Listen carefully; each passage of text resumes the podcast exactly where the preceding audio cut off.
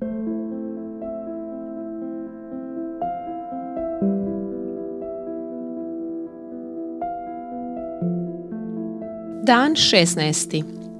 Najuspješnija Božja prepreka. Zato ga Bog uzdiže na najvišu visinu i dade mu jedinca to ime koje je iznad svakog drugog imena, da se Isusovu imenu pokloni svako koljeno nebeskih, zemaljskih i podzemaljskih bića i da svaki jezik prizna na slavu Boga Oca, Gospodar je Isus Krist. Filipljanima dva, devet do jedanaest. Božić je označio početak najuspješnije Božje prepreke. On je uvijek uživao pokazivati svoju moć kroz ono što se činilo kao poraz, izvodeći taktička povlačenja kako bi dobio strateške pobjede. U starome je zavjetu Josipu, jednom od dvanaest Jakovljevih sinova, u snu bila obećana slava i moć. Postanak trideset sedam, pet do jedanaest. Međutim, da bi postigao tu pobjedu, morao je postati rob u Egiptu. Kao da to nije bilo dovoljno. Kad su mu se uvjeti života poboljšali zbog njegova integriteta, učinjen je gorim od roba, zatvorenikom. Međutim, sve je to bilo planirano.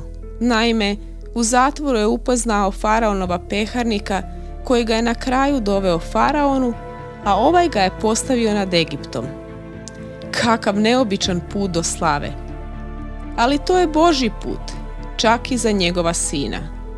On se lišio sebe i uzeo narav sluge, gore od sluge, zatvorenika koji je bio smaknut. No kao i Josip, zadržao je svoj integritet. Zato ga Bog uzdiže na najvišu visinu i dade mu jedinca to ime koje je iznad svakog drugog imena, da se Isusovu imenu pokloni svako koljeno. Filipljanima dva, devet do deset. Ovo je Božji put i za nas. Nama je obećana slava, ako ćemo patiti s njim. Rimljanima osam, sedamnaest. Put prema gore vodi dolje. Put prema naprijed je unatrag.